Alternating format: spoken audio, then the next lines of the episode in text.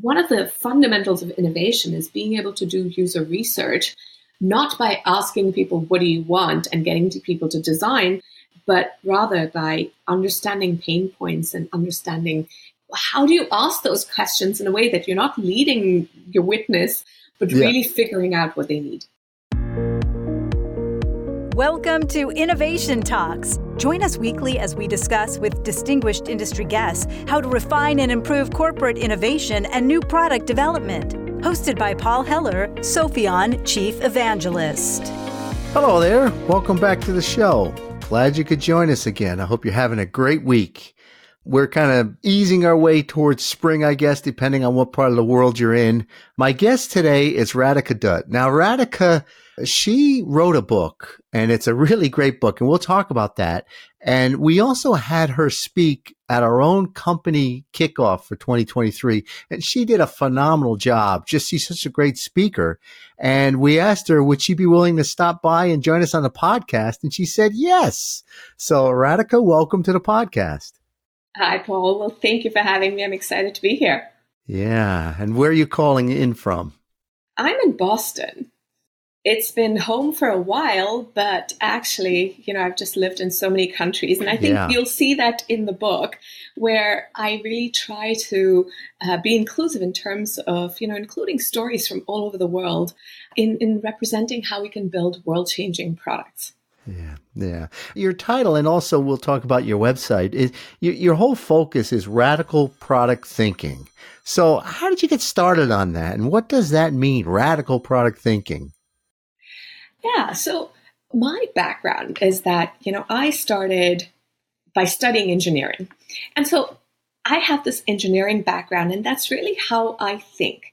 But what I found was, you know, the way we build products in the world, that approach has been dictated by the Silicon Valley mentality that really evolved from venture capital, right? How does venture capital work? The way it works is you invest in 10 different things you just need one of those to succeed. And the rest, in fact, you want it to fail quickly so that you don't waste your money investing in something that's middling about. So you either want it to go big or just fail quickly. Right. And right. so that venture capital mentality really pervaded the whole startup ecosystem. And startups learned that, well, you have to fail fast, learn fast, you know, try lots of different things, and hope, hopefully one of those things works out. And that mentality, driven by a few successes, the unicorns that we hear about, and that survivor bias led us to believe that this is how we should be building products.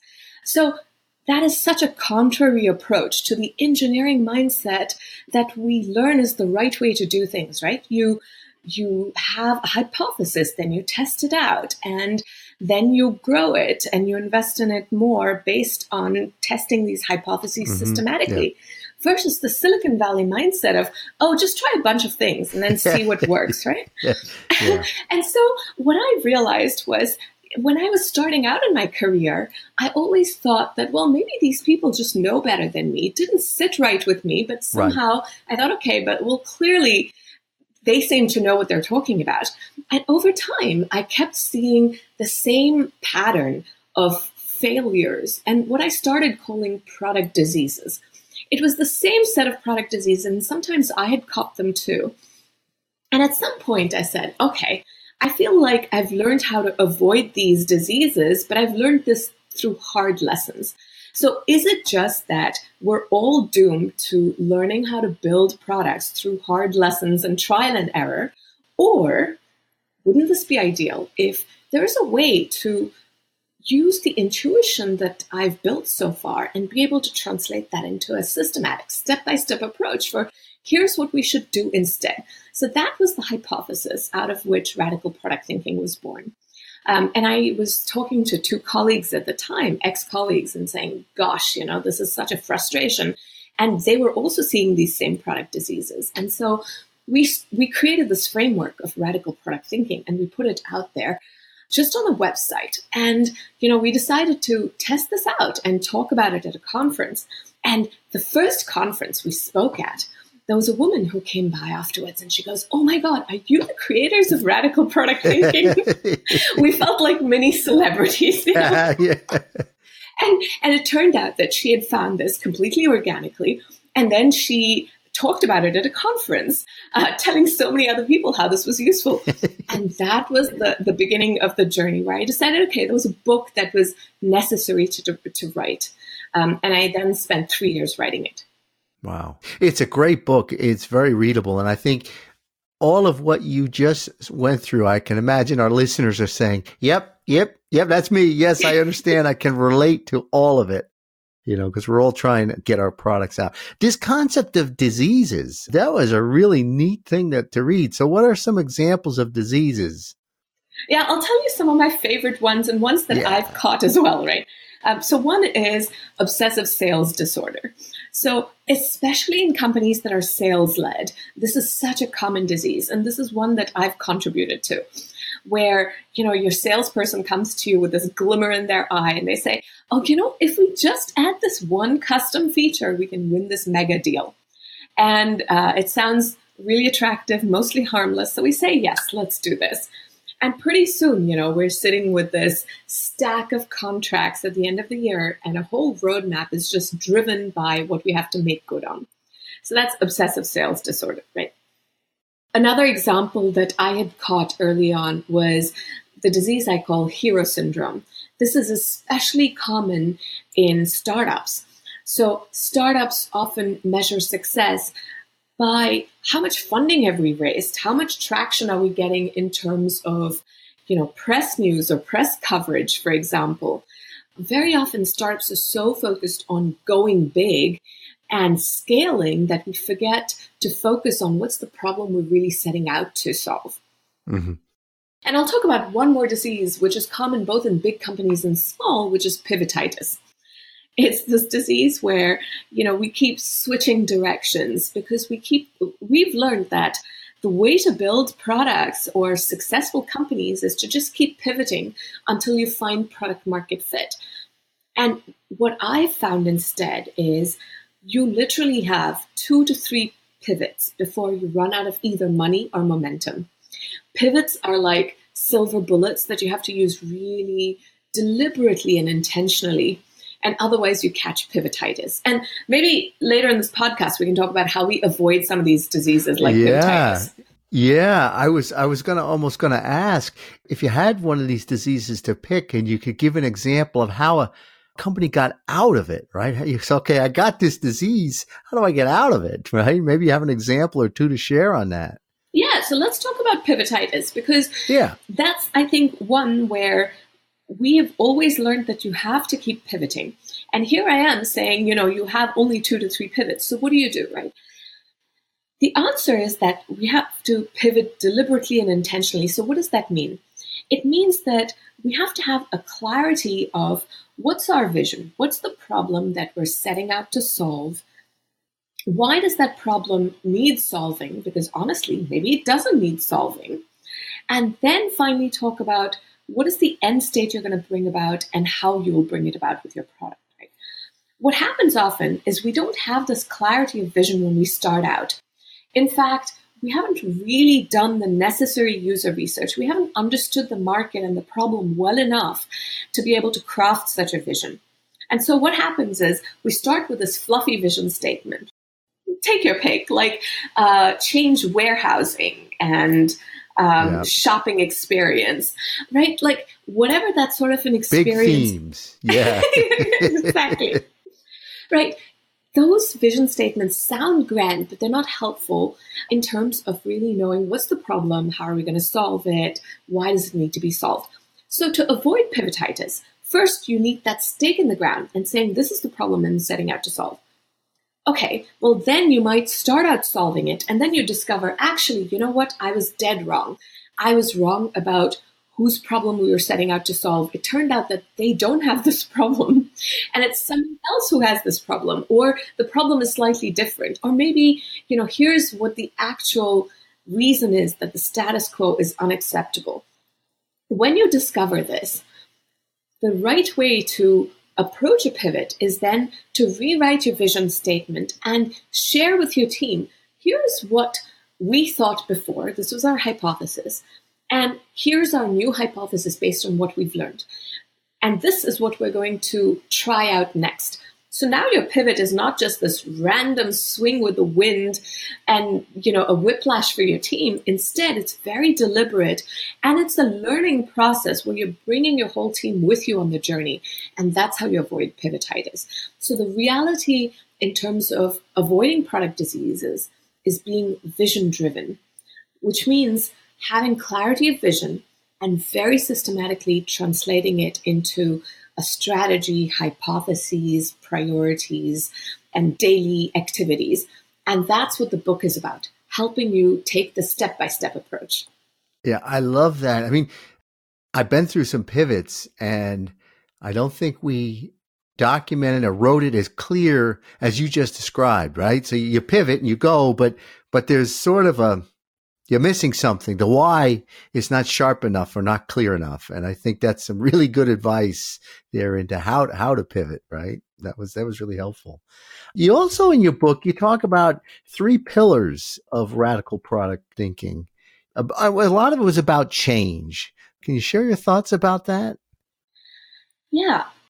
Traditionally, we've always thought about product as it is a physical or digital thing Whereas what I've realized is product is really a way of thinking, and it's really high time that we change or rethink what product itself means.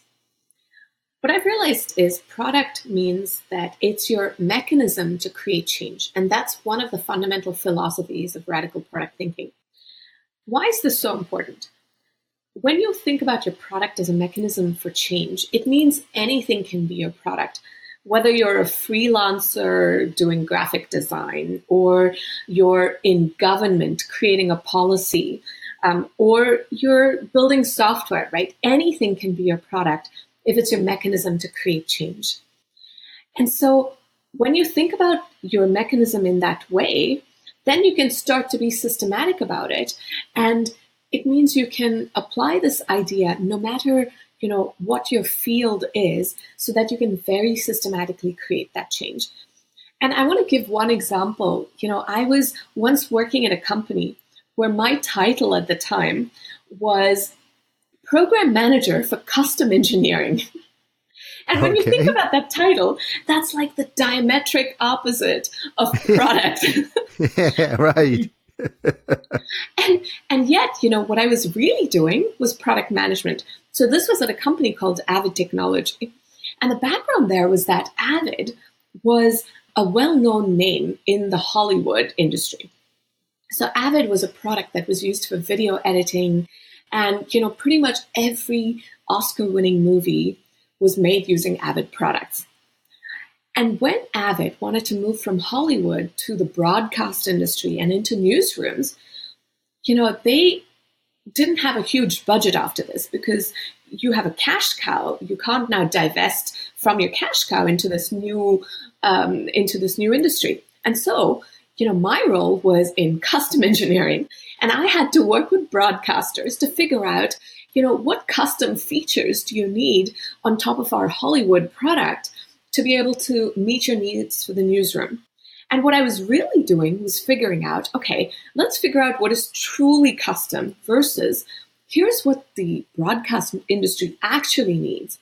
And, well, would you partner with us to pay for some of this engineering effort and we can work on those features? And, you know, by partnering with us, we both benefit. We'll build a product that's really solid, that's not all custom engineered. And then we're going to grow this over time together. So my role, if you think about it, in the end, that's really product management. Yeah, but that's it is. where I realized that it's a way of thinking where no matter what your role says you're doing, you're constantly thinking about what's the vision for change? And then how are you going to translate that into your everyday action and a product that's going to work for to be able to bring about that change? Yeah, yeah. I, I, really like the idea of thinking of a product as uh, the mechanism for change. we don't typically look at it in that light. And it's, it's really pretty, pretty neat thinking. Well, what about culture? I mean, culture must be in here somewhere, right? Every time you talk about any kind of innovation, you know, the culture question can come up. What's your thoughts on that? Yeah. I feel like even culture is something we can think about as a product. Mm. You know, when I think of companies and every time we ever talk about, oh, we need a culture change in our organization, you can just see people rolling their eyes like, oh, here we go again. You know, culture always feels like this nebulous idea. Yeah, yeah. And instead, even there, we can think about culture as a product. It's your mechanism to innovate, to be able to have these high performing teams. So once you know you have a vision for culture, which is okay, what do you need for high performing teams? And the answer to that, uh, I love the book by Dan Pink. It's called Driven. It's uh, it talks about you know what people need is not external motivators, but these internal motivators that a high performing team right. wants to feel like they're learning together. There's this learning behavior all together. They feel this shared sense of purpose. And the last thing is they feel autonomy. And if you think about culture and a lot of what I've talked about in terms of having this clarity of vision, well, that gives you that shared purpose. The next thing you need is this learning behavior and that's where you know we want to create uh, psychological safety and i'll talk about how do we create that in the organization in a moment but the one other thing i want to talk about that's close more closely related to vision is autonomy one of the reasons we want to have such a detailed vision as a leader is so that we give our teams autonomy in terms of decision making when you have a clear vision you can then give teams more autonomy so that they can make decisions in line with this vision. The additional thing you can give to teams in addition to this vision is this sense of how do you make trade offs as a leader, helping your team think about how you think about the long term versus short term trade off. And when you give them that rationale, they're able to make those trade offs without you having to be in every meeting and dictate those priorities. And that gives them a sense of autonomy. So, how do you do this as a leader? The framework that you know I share with leadership teams is this vision versus survival framework. It's this two by two of think of your y axis as vision fit. Is this good for your vision or not? And your x axis is is this good for short term survival or not? And so, if you're doing things that are both good for the vision and good for short term survival, well, great, you know, that's an easy decision. But more often than not, you know, you don't just have easy decisions. And in fact, if you're only sticking to easy decisions, right. we're, we're failing as a leader. You miss out. yeah, that's right. Yeah. Sometimes yeah, we yeah. have to invest in the vision. And this is where it's good for the long term vision but in the short term, maybe it's not good for the vision. So, an example of this would be maybe you're spending three months refactoring code. Or, you know, you have your cash cow, but you have to invest in something that's not your cash cow, that's an upcoming product. And the opposite of investing in the vision is taking on vision debt. And this is where do you remember the obsessive sales disorder? we took exactly. That was what was coming to my mind. I think, okay, I know where this is. yeah, right. Exactly. So vision debt happens when we're constantly doing things that are good for survival, like that custom feature that maybe someone's asking for, but it's not good for the long term vision. And you know, sometimes you have to do this, and you have to do this occasionally but if you start seeing a trend where you're taking on a lot of this vision debt, that's where you start to see obsessive sales disorder. Yes. And so, in terms of conveying your rationale to your team, think about either opportunities or features or tasks, initiatives, etc., that you're doing as a company. Where do they fall on this matrix of vision versus survival? Uh, just for completeness, you know, I didn't talk about the danger quadrant, which is bad for vision and bad for survival, but no one's really asking for those features. So there aren't many things in the danger quadrant. Those are also easy decisions, right? Yeah. yeah. So The, the harder decisions are investing in the vision versus building vision debt and doing more things that are in the easy decision, the ideal quadrant of good yeah. for vision and survival. And so, as a leader, how are you going to balance decisions? How often are you willing to invest in the vision? That tells you how often are you willing to invest in the long term versus, you know, maybe you're a bootstrapped company. You have no choice but to take on vision debt. The important thing is to acknowledge it, right? And as a leader, you're telling your team, this is kind of the mode that we're operating in right now. But as you communicate how you make those decisions, you give your team autonomy so that they're able to think about the vision, what is important for survival, and make those decisions when you're not in the room. And so, as a team, you're creating psychological safety by giving your team this vision, the communication in terms of uh, you know how you think about rationale, question those decisions and debate, you know, is this good for the vision or not, etc. All of that contributes to, to, psychological safety. And in the book, I give a more clear framework to think about how you think about your culture in this format to be able to create psychological safety very systematically. But, you know, for a podcast, I'll say that this is how we kind of, the quick overview so that we can really create internal drive within our team because it's not necessarily just bonuses that motivates our team. Right, right, right. Talk about culture. I mean, uh, who wouldn't want to work for an organization where they kind of knew where they were on that four by four, uh, two by two grid, right? Why they're on the grid, uh, where they are, uh, where they want to get to. Maybe they're happy where they are. Maybe they want to change it. And then how do teams then make decisions within the lens of that. I mean, that's got, you know, you're now self empowering people and, and, and it's just the culture behind the cultural aspects behind that are, are just awesome because people ask, wow, how do I build a culture of innovation? Well, you know, that's not an easy question to answer, but I think you gave a framework there that I could see how that could really, really set a culture. Some people may or may not work well within it. I know I personally would. I would love to be in an organization that uh, could articulate its its vision and its current state through a lens like that. Exactly. I love what you said because you know it's this framework for innovation, right? Because very often we perceive innovation as something that happens because a leader at the top has a vision and everyone is just following along and making that vision come alive. You know, in the book, for example, I talk about Tesla, but very often people think that, oh, Tesla's innovation happened because, oh, Elon Musk had a vision. And I really want to challenge that perspective. It happened more despite Elon Musk than because of Elon Musk, right? And many people I know yeah. who were amazing employees at Tesla left because of his management style rather than stayed because of it, right? So what the way innovation works is not because of just one leader having a vision. Yes, someone had a vision at the top, and yes, Elon Musk had a vision, but really it was people underneath who were incredibly capable who made that vision their own and systematically translated that into every part of the car. If you look at the engine in the Model 3, at least at the time when the, when the Model 3 came out, and I don't know if it's still true, but at least at the time when Model 3 came out, that engine was the only electric vehicle that had the Hall effect in its engine, which gave it like a 40% boost in performance, right? There was an auto expert who picked apart this engine and said that he couldn't figure out how they would make this work in manufacturing processes.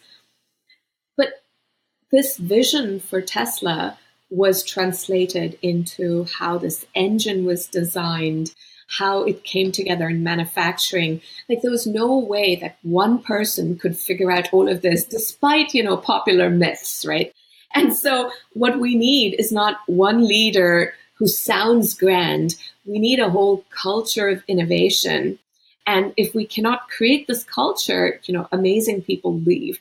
And especially when we're dealing with an economic, some economic uncertainty where people yeah. have options, could work elsewhere. True. There are layoffs, etc., where morale wasn't as great as it was maybe a couple of years ago you know, we really need to transform our culture into this culture of innovation. And that's what we need this clarity of vision, framework for thinking about priorities that conveys your rationale as opposed to dictating priorities as a leader.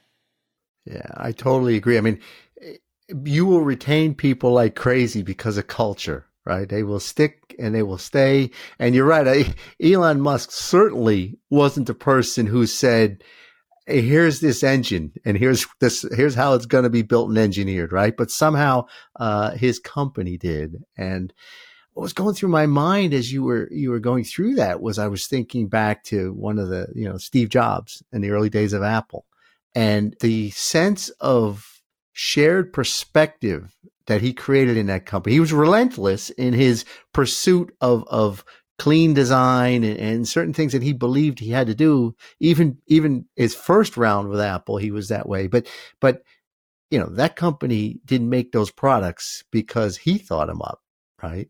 That company made those products because they all shared that, that kind of that vision and they all had different pieces and parts to make that product. So I, yeah, so many good examples of when that works. Yeah, exactly. And I love the Steve Jobs example that you were sharing because another myth that came about from the Steve Jobs example is not just that he uh, was the leader and the visionary and everyone was following, but also that he was this visionary who knew exactly what customers wanted. That, you know, there was no user research that was needed uh, in fact, this idea that you don't ask people what they want, you have to give it to them. And this myth is often used to say, well, I don't need to do user research. I know what customers need. One thing that is not generally talked about, but it is very true, is Apple did tons of user research. If you even think about how perfectly clickety click those Apple keyboards are, even that was what came out of all this user research. Yes, it's true that he didn't ask customers what they want, meaning that you can't ask them directly, what do you want? And you can't expect them to design the iPhone on your behalf. But what he did understand, and what people at Apple understood, and what led to that iPhone, that first iPhone, was the understanding that people needed a device that they could interact with, not just using text, because back in the day, in 2007, you know, before that, like there used to be WAP phones where oh, yeah. every company used to, every company used to say, "Oh, this is going to be the year of 3G," and that never came along. Why? Because people had these phones that you could only interact with using text. and imagine browsing where you know you can't type ABC. You had to like type to type a C. You had to press a key three times. Yeah, it was just painful, right? And so what Apple realized was that we were never going to move to 3G until the interface completely changed, that you could interact with your device using voice, text, and uh, and specifically not just text, but like using a touchpad as opposed to uh, having these keys that you pressed multiple times. And so that's how the iPhone was born. It was based on understanding these pain points at that level of depth and understanding what users actually needed. And so, one of the fundamentals of innovation is being able to do user research, not by asking people, What do you want? and getting to people to design, but rather by understanding pain points and understanding how do you ask those questions in a way that you're not leading your witness, but yeah. really figuring out what they need. Yeah.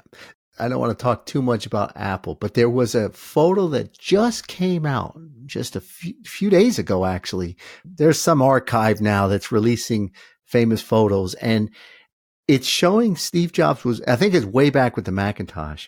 He's walking along a street and the photo is of him is looking like from a street through a, through a window, a ground floor window, there was a person using a Macintosh and you just see her back. So her back is to the window, computer's behind her, and he's bent over at this angle, just staring. And you know he's he's watching. He's saying, "How is this person using my product?" Right? He, he's trying to glean as much just from standing outside, you know, looking through that window. It was so cool, and it's exactly what you were saying. You gotta you gotta really study uh, what people want and and how they use your product. Right, exactly. Uh, and I, am going to go look up this picture afterwards. That's yeah, I'll, I'll, send it to you. Yeah, oh, definitely. Yeah, yeah. Thank you. You know the other thing. So, so uh, the book is fantastic, and everybody has to go get a copy of it. My my advice is run, get a copy of it. But you also have a f- fantastic website that's related to it as well, and and you do more. You do training. You do a lot of things. Tell us tell us about that part of of what you're doing. So the website is radicalproductthinking.com, and what uh, it offers is uh, a blog where I talk about a lot of these ideas from the book, but also very different ideas. In fact, I don't repeat many stories from the book at all. So the book is a very worthy read in, on its own. But what I do based on the book is a lot of trainings and workshops. So I work with organizations to help them figure out how do you define your vision at that level of detail so that you can actually give your team enough direction? You know, because the analogy I like to use is you're giving your team a blueprint to build the product when you create this level of clarity in your vision. You know, think about a construction team. If you just show a construction team a nice 3D rendering, uh, saying, you know, here's the house that I want, they wouldn't know what to do with it. What they need is actually the blueprints to be able to say, okay, here's what I'm going to actually lay out in terms of a foundation. And so uh, I help teams uh, work through their vision and then translate that vision into a strategy that is really grounded in what is the pain that makes someone come to your product. Then, based on that, what's your solution? Then, what's your engine under that product, uh, under that solution? Like, both the technology, but also partnerships, relationships. And then finally, how does that relate to your business model, your sales channels, etc. So a comprehensive strategy that's not a fluffy page, one page document that says we're going to invest ten right. million and get out a return of, you know, 50 million, yeah. right? Yeah, that's the easy part. Yeah. right, right. and then, you know, uh, using this framework to be able to translate that into everyday decision making. So, this is the set of uh, workshops and trainings that I help teams through. But most importantly, I also work with organizations in transforming from a project to a product mindset. Uh, and you know, we often call this product-led transformation, and mm-hmm. I actually mm-hmm. avoid the words product-led because I like to think about it as vision driven as opposed to product led. You know, product led usually causes this allergic reaction in large organizations where people within the organization feel like, but wait, does this mean uh, my engineering function is no longer in power or is this changing yeah, the power you just dynamics don't with have sales? that conversation. Yeah, yeah. Exactly. It detracts from the purpose. And so we're being vision driven is the answer.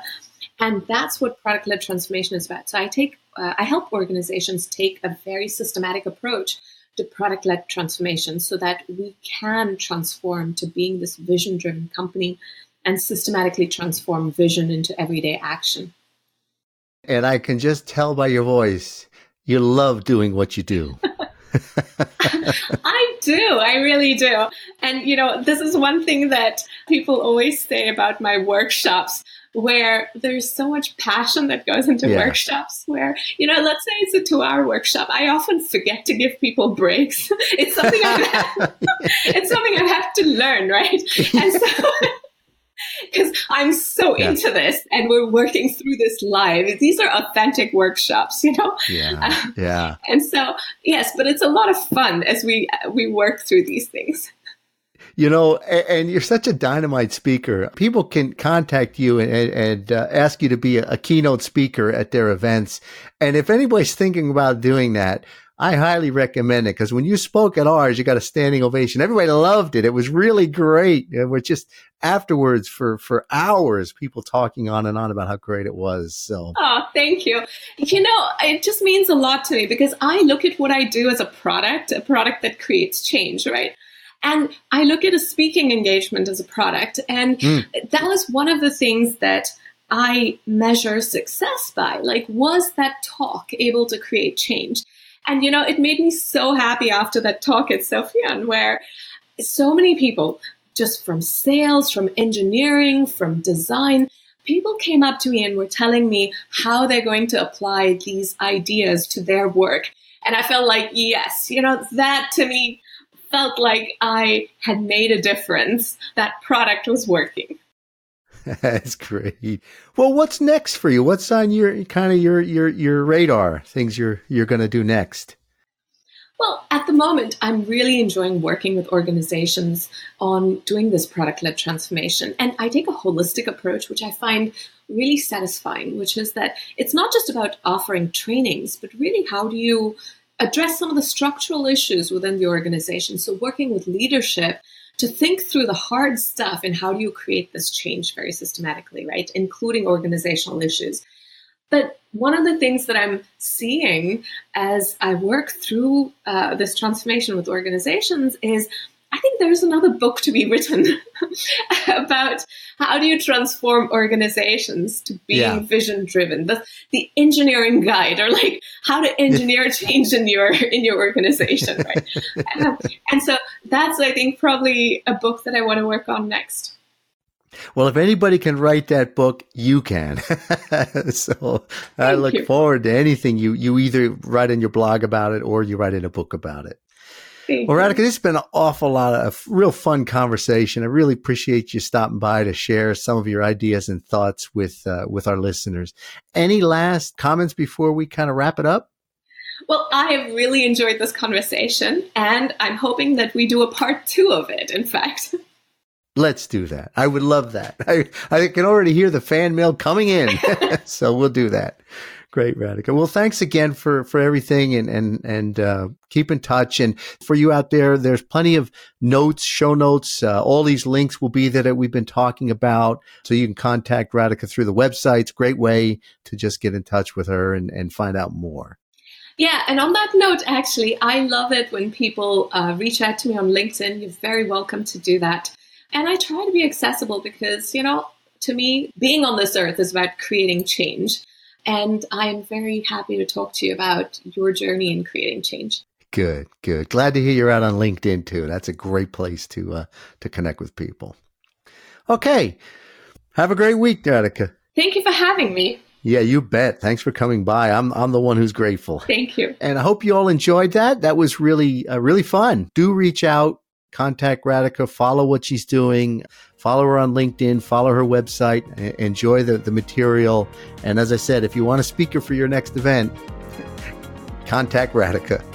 Take care. Have a great week, you all, and we'll talk to you next time. Bye for now. Thanks for joining us this week for Innovation Talks with Paul Heller. If you enjoyed the show, please like and subscribe on Spotify, Stitcher, Apple, or wherever you listen to podcasts. For additional information on today's topic, check out sopheon.com, S O P H E O N.com, where you will find plenty of innovation centric content and corporate best practices. If you'd like to discuss anything with Paul or would like to get in touch with the show, email us at talks at sopheon.com.